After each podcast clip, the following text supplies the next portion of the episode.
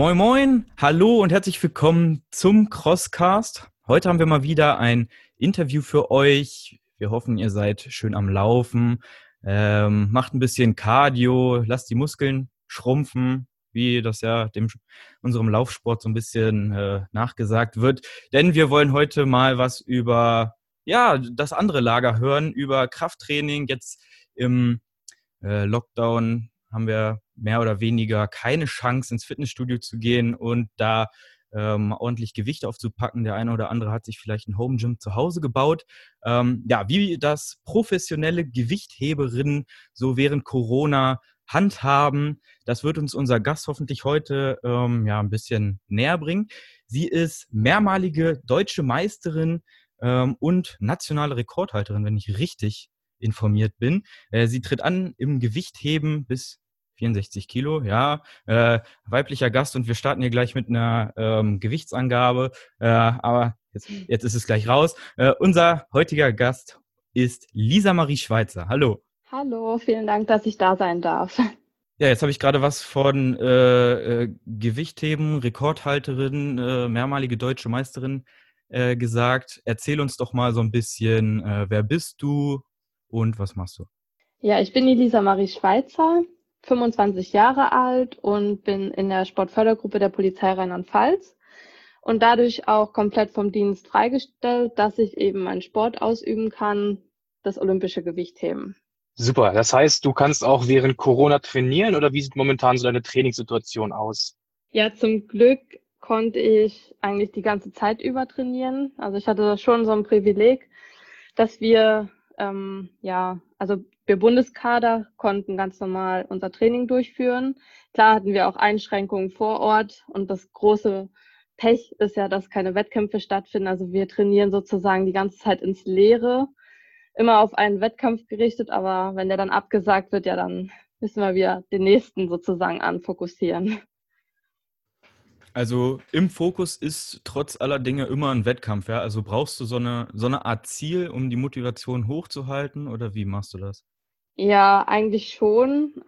Jetzt beim ersten Lockdown ging es noch von der Motivation her, weil ich meine komplette Technik an der Handel umgestellt habe. So hatte man sozusagen da noch ein Ziel vor Augen. Und ja, jetzt langsam könnte schon mal wieder ein Wettkampf kommen, weil man merkt halt schon, dass es was mit der Motivation macht, weil man nicht weiß, wofür man eigentlich trainiert. Wie sieht so gerade dein Trainingszyklus aus? Hast du jetzt den nächsten Wettkampf schon gesetzt, wird der darauf hintrainiert wird oder macht ihr gerade momentan eher Richtung Technikschulung oder Sonstiges? Ja, eigentlich sollte ja die Deutsche Meisterschaft jetzt im Dezember stattfinden und wir haben unsere Vorbereitung sozusagen darauf ausgerichtet. Dann wurde die Deutsche abgesagt und wir waren nun voll im Fokus drin. Dann habe ich gesagt, ich würde gern einfach mal so einen Trainingstestwettkampf machen, einfach mal gucken, wo steht man, dass man sozusagen einfach auch nochmal an seine Grenzen geht, weil es ist ganz schwierig, eine lange Zeit über ein Niveau zu halten und dann, wenn man weiß, okay, jetzt kommt es drauf an, dass man dann eben nochmal, also vom Kopf her auch so breit ist, an seine Grenzlasten zu gehen, das muss man irgendwie auch trainieren. Und deswegen war es mir wichtig, einen Trainingswettkampf zu machen. Da habe ich dann auch nochmal Bestleistung geschafft. Dann hatte ich 2 Wochen Pause sozusagen, also Urlaub in Anführungsstrichen, wo man dann halt nur Krafttraining gemacht hat. Und ja, jetzt habe ich 6 Wochen viel Functional Fitness sozusagen gemacht oder Krafttraining und nur ganz wenig an der Hantel und wenn dann ganz viele Wiederholungen mit wenig Last. Und ab dieser Woche beginnt die neue Vorbereitung auf die Europameisterschaft im April, sofern sie dann stattfindet. Also wir hoffen mal. Jetzt sind wir ja ein bisschen, sag ich mal, fachfremd. Kannst du vielleicht unsere Hörer einmal in die Hand nehmen, was olympisches Gewichtheben ist, was das für Disziplinen umschließt? Ja, wir haben zwei Hauptdisziplinen. Das ist einmal das Reißen und einmal das Stoßen. Im Reißen ist das die Bewegung, wenn man breit greift und in einer Bewegung sozusagen in die Hocke geht. Und beim Stoßen setzt man die Hantel erst um, also dass die sozusagen auf den Schultern liegt und dann muss man sie noch über Kopf halten. Ja. Was sind da so deine Top-Werte? Im Reißen habe ich 100 Kilo jetzt Bestleistung und im Stoßen 120 Kilo. Nicht schlecht. Ja. Wie ist denn dein Weg dahin gewesen zum Gewichtheben? Ich meine, viele machen wahrscheinlich ein bisschen Kraftsport, vielleicht auch ein bisschen Crossfit, wo so ein paar Gewichthebeelemente ja immer mal wieder mit drin sind. Wann hast du angefangen mit dem wirklich Gewichtheben und was hat dich daran fasziniert? Wie war dein Weg dahin? Ich kam tatsächlich aus dem Ausdauersport. Also ich bin viel mit meinem Papa gelaufen und haben auch an so kleinen Läufen teilgenommen. Und ich hatte dadurch immer so Rückenschmerzen bekommen, weil mein Rücken zu schwach war und musste deswegen Reha-Sport machen, was total langweilig war. Und mein Mathelehrer am Gymnasium, der hat so eine Athletikgruppe angeboten, weil wir eine Ganztagsschule waren. Und dann habe ich gefragt, ob man denn da auch den Rücken stärkt. Und dann hat er nur gelacht und hat gesagt, ja, komm mal vorbei. Und dann bin ich zum Training und dadurch, dass ich schon so eine starke Beinmuskulatur hatte, konnte ich schon bei meinem ersten Training, ohne die Hantel jemals vorher in der Hand gehabt zu haben, 40 Kilo hinten beugen. Ja, und ich war sehr beweglich, was mir zugute kam. Und so kam dann mein Weg ins Gewichtheben. Über meinen Mathelehrer. Und war dann da für dich schnell klar, dass du das mal professionell machen möchtest, oder hat sich das erst mit der Zeit ergeben? Ja, im Gewichtheben ist es wirklich schwierig, bis man die Technik sozusagen drauf hat, dass man sagen kann, okay, jetzt kann ich Lasten ballern sozusagen. Das dauert schon so mal mindestens 1,5 Jahre. Und dadurch, dass man immer wieder was zum Arbeiten hat sozusagen, gibt man auch nicht so schnell auf, finde ich. Und das hat mich so ein bisschen auch, also da hat mich der Ehrgeiz gepackt zu sagen, okay, ich will die Technik drauf haben, ich will die Abläufe können. Und ja, also ich hätte nicht gedacht am Anfang, dass ich das jemals professionell machen werde. Das kam wirklich über die Zeit. Und dann stand ich auch vor der Entscheidung, ob ich auf die Sportschule gehe. Da haben sich meine Eltern aber quergestellt. Die haben gesagt, es ist ein Hobby und ich soll auch lieber den Fokus auf den Beruf legen, auf die Schule, mein Abi machen. Und ja, deswegen habe ich das eigentlich die ganze Zeit nur so nebenbei gemacht. Und ja, mein Weg ist auch ein bisschen, also ich bin da ein bisschen Außenseiter. Ich habe dann mein Abi gemacht, habe mich während dem Abi für die Nationalmannschaft qualifiziert. Dann haben sie gesagt, also ich komme ja eigentlich aus der Nähe von Berlin, aus der Uckermark. Und die haben dann gemeint, ich müsste dann nach Heidelberg ziehen, um in der Nationalmannschaft sein zu dürfen, dass ich halt sozusagen mit dem Team zusammen trainiere. Dann habe ich ganz viele Diskussionen mit meinen Eltern geführt und die haben dann letztendlich gesagt, geh deinen Weg, aber studiere nebenbei. Ja, und dann habe ich angefangen, in Heidelberg Psychologie zu studieren, habe aber schnell gemerkt, das ist nicht so meins. Also ich wollte auch immer zur Polizei. Ich habe schon in der Schule immer meine Praktikas bei der Polizei absolviert und habe dann gesagt, okay, ich versuche jetzt ist einfach mal, ich bewerbe mich bei der Polizei und wenn es klappt, dann mache ich das. Wenn nicht, dann studiere ich weiter. Und das hat dann aber geklappt. Und dann habe ich gesagt, okay, mit dem Sport geht es auch nicht so vorwärts. Also es ist nicht die Leistung gekommen, die alle erwartet haben. Ich konnte da nicht wirklich mitkämpfen, wahrscheinlich auch, weil ich eben nicht professionell trainiert habe, sondern nebenbei noch Vollzeit studiert habe. Und dann habe ich gesagt, okay, ich bin nicht so die Leistungssportlerin. Ich mache mein Studium ganz normal bei der Polizei. Ja, und dann habe ich da angefangen, so im stillen Kämmerlein ein paar Züge, ein paar Kniebeuge zu machen. Habe dann relativ schnell gemerkt, dass wenn der Druck von einem abfällt, dann geht da schon nochmal was. Oder wenn man einfach mal auch Ruhe und keinen Druck von außen bekommt, sich auf sich und auf seinen Körper zu konzentrieren, dann kam da auch nochmal ganz schön was. Und ich habe dann auch nochmal Bestleistungen geschafft und konnte mich dann auch nochmal während dem Studium für die Weltmeisterschaft qualifizieren. Und das war sozusagen mein Einstieg in die Sportfördergruppe. Also ich bin dann sozusagen erst nach dem Studium in die Sportfördergruppe aufgenommen worden. Auf jeden Fall richtig cool im Weg, den du da gemacht hast. Hol uns vielleicht einmal so ungefähr ab. Wie sieht so das tägliche Training oder das alltägliche Training eines Gewichthebers ab? Die meisten stellen sich wahrscheinlich vor, jeden Tag schön viel Gewicht draufballern. Erklär mal so ein bisschen außenrum, was da genau alles zugehört.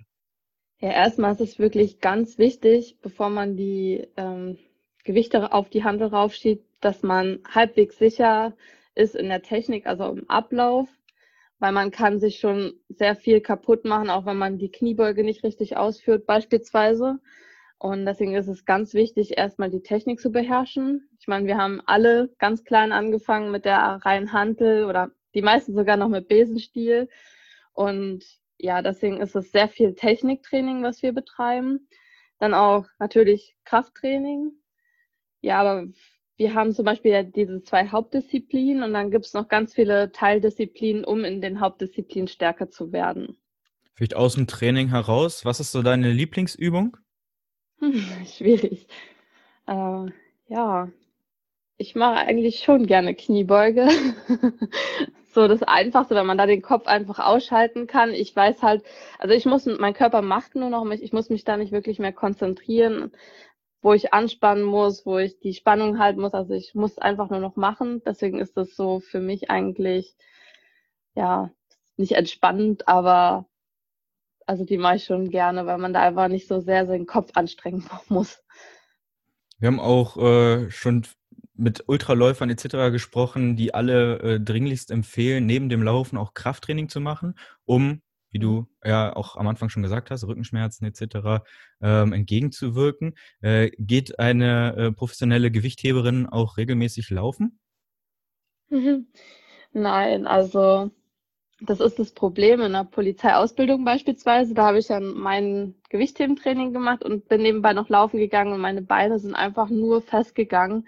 Also es fängt wirklich so bei, ja, ich sag mal so, wenn man gut trainiert ist, ab 400 Meter gehen die Beine einfach nur noch fest und dann wird es eine Quälerei.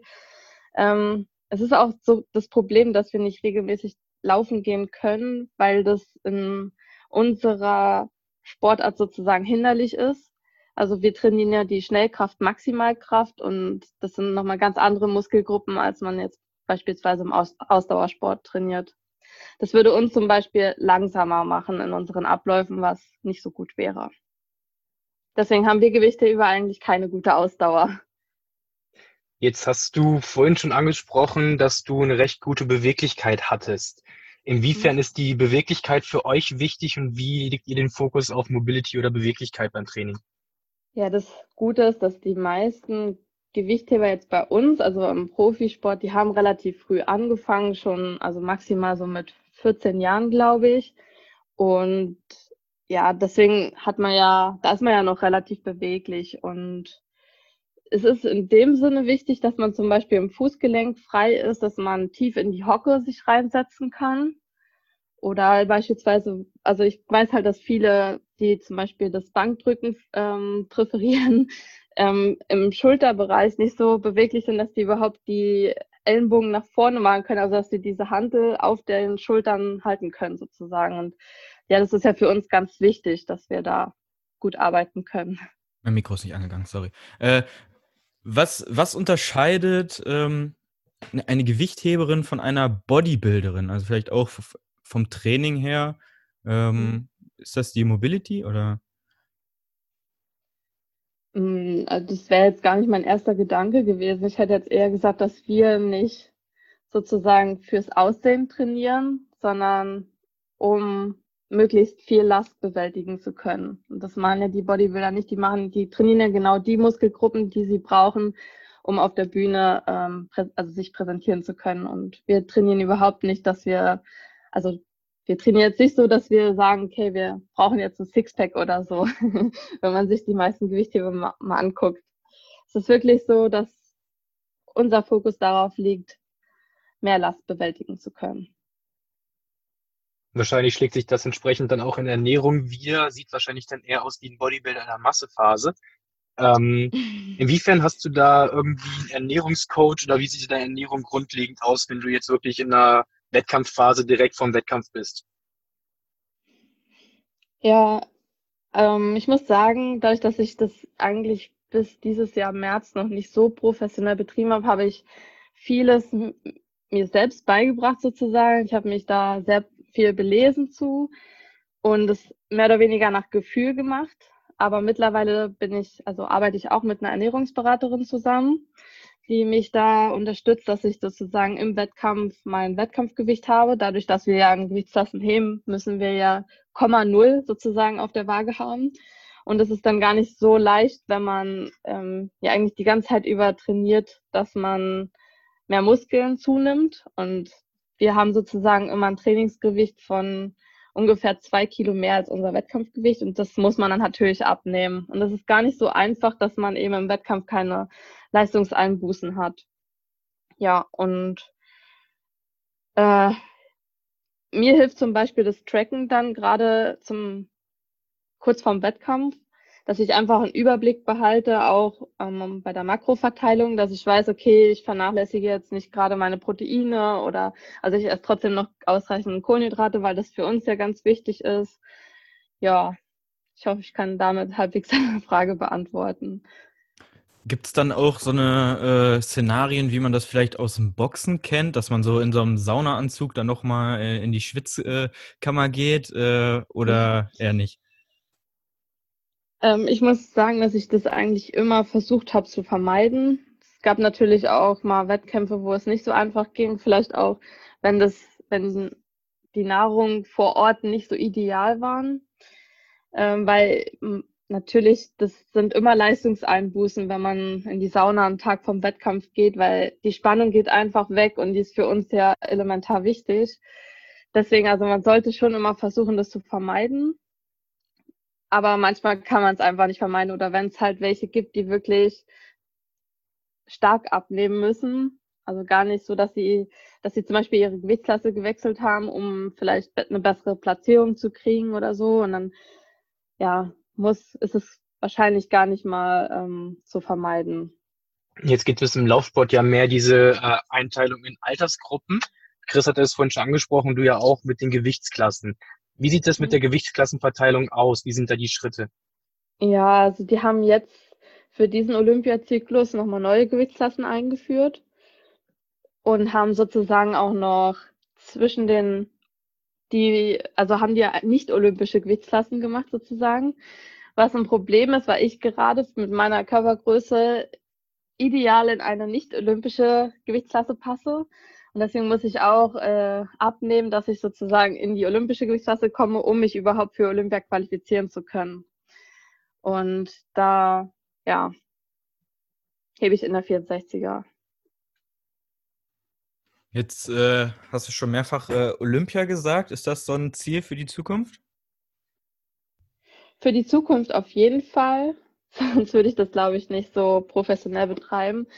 Ob das jetzt für nächstes Jahr reicht, ist die Frage. Also uns steht noch ein Wettkampf bevor, also bis jetzt ist noch niemand für Olympia qualifiziert. Wir brauchen sozusagen noch die Europameisterschaft, die zählt noch in diesen Zyklus mit rein. Und in meiner Gewichtsklasse sieht es sehr, sehr schlecht aus. Also ich sage immer, da müssen 3 Wunder passieren, dass ich mich qualifizieren kann. Weil bei mir nun die ganzen Chinesen sind und ja, da komme ich mit meiner Leistung überhaupt nicht ran.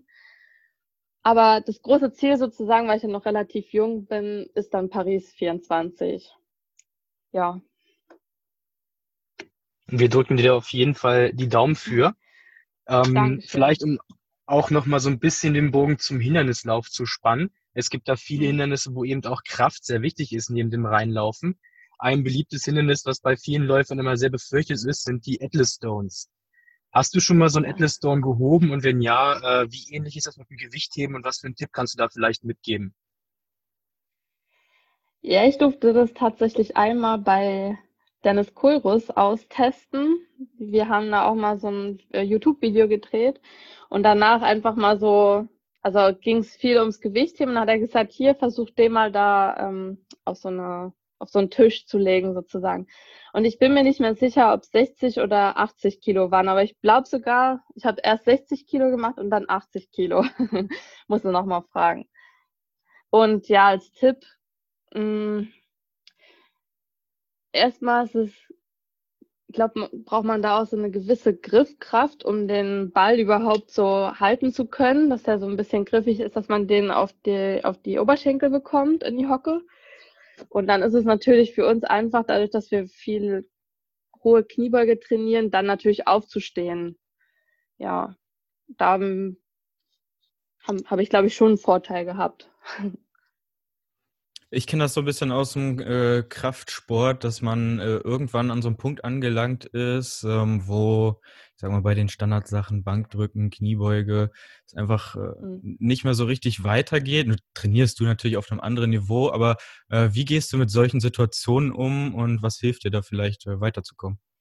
Ja, man muss ja auch sagen, ich habe einen Trainer, der mir Trainingspläne schreibt. Also wir arbeiten ja auch mit Wissenschaftlern zusammen. Das geht richtig.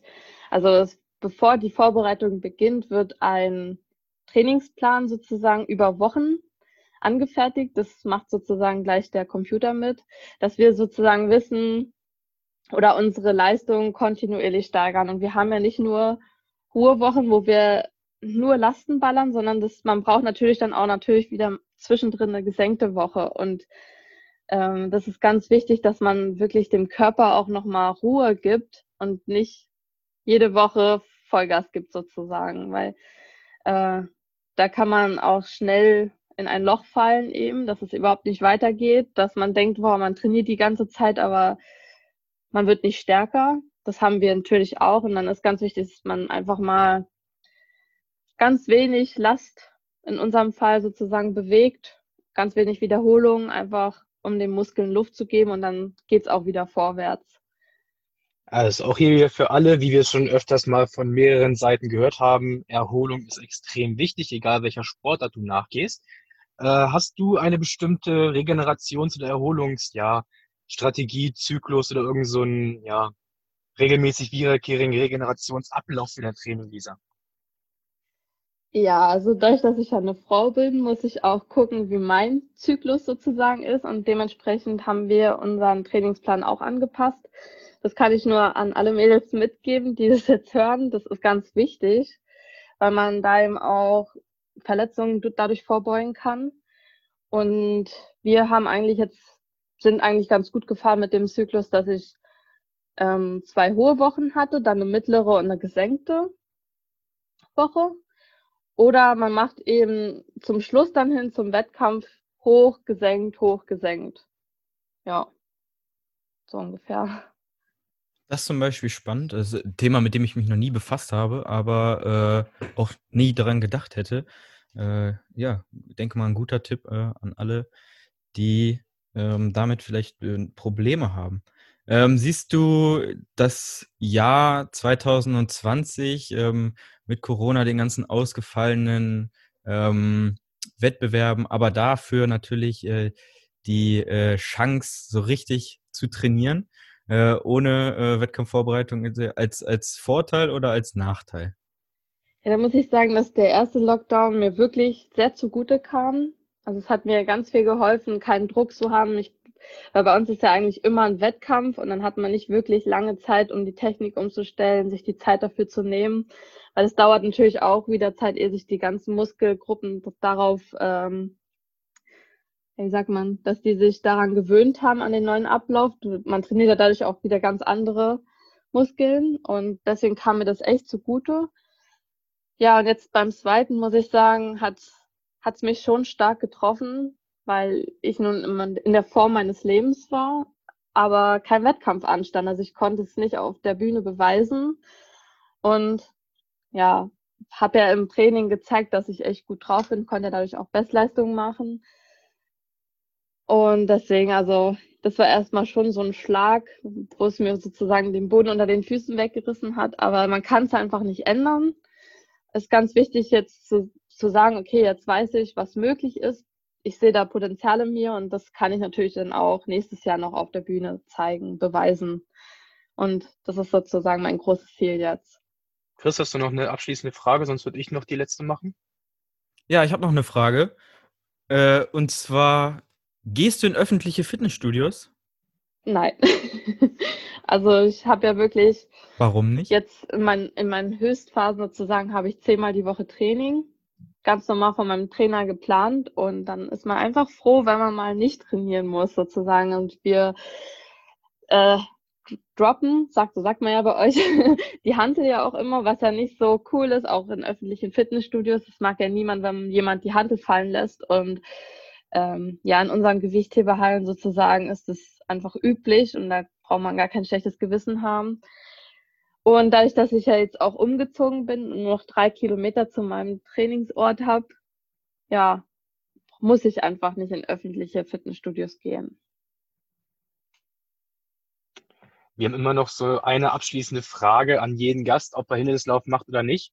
Wenn jetzt jemand vor der Wahl steht, ich weiß nicht, ob ich mich an den nächsten Hindernislauf wagen soll, ob ich mir das zutraue, ob ich die nächste Distanz mir zutrauen soll, was würdest du einem solchen Menschen mit auf den Weg geben als Tipp?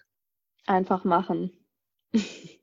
Ja, das kann ich eigentlich nur so ergänzen. Ja, ich glaube, das ist der meistgenutzte Satz an dieser Stelle. Um ein bisschen Werbung für deinen Sport zu machen, was kannst du vielleicht Mädels, die gerade noch am Anfang stehen, an die Hand geben? Warum lohnt es sich, Gewichtheberin zu werden? Gewichtheben ist einfach eine Ganzkörpersportart. Also mit den Bewegungsabläufen trainiert man den ganzen Körper.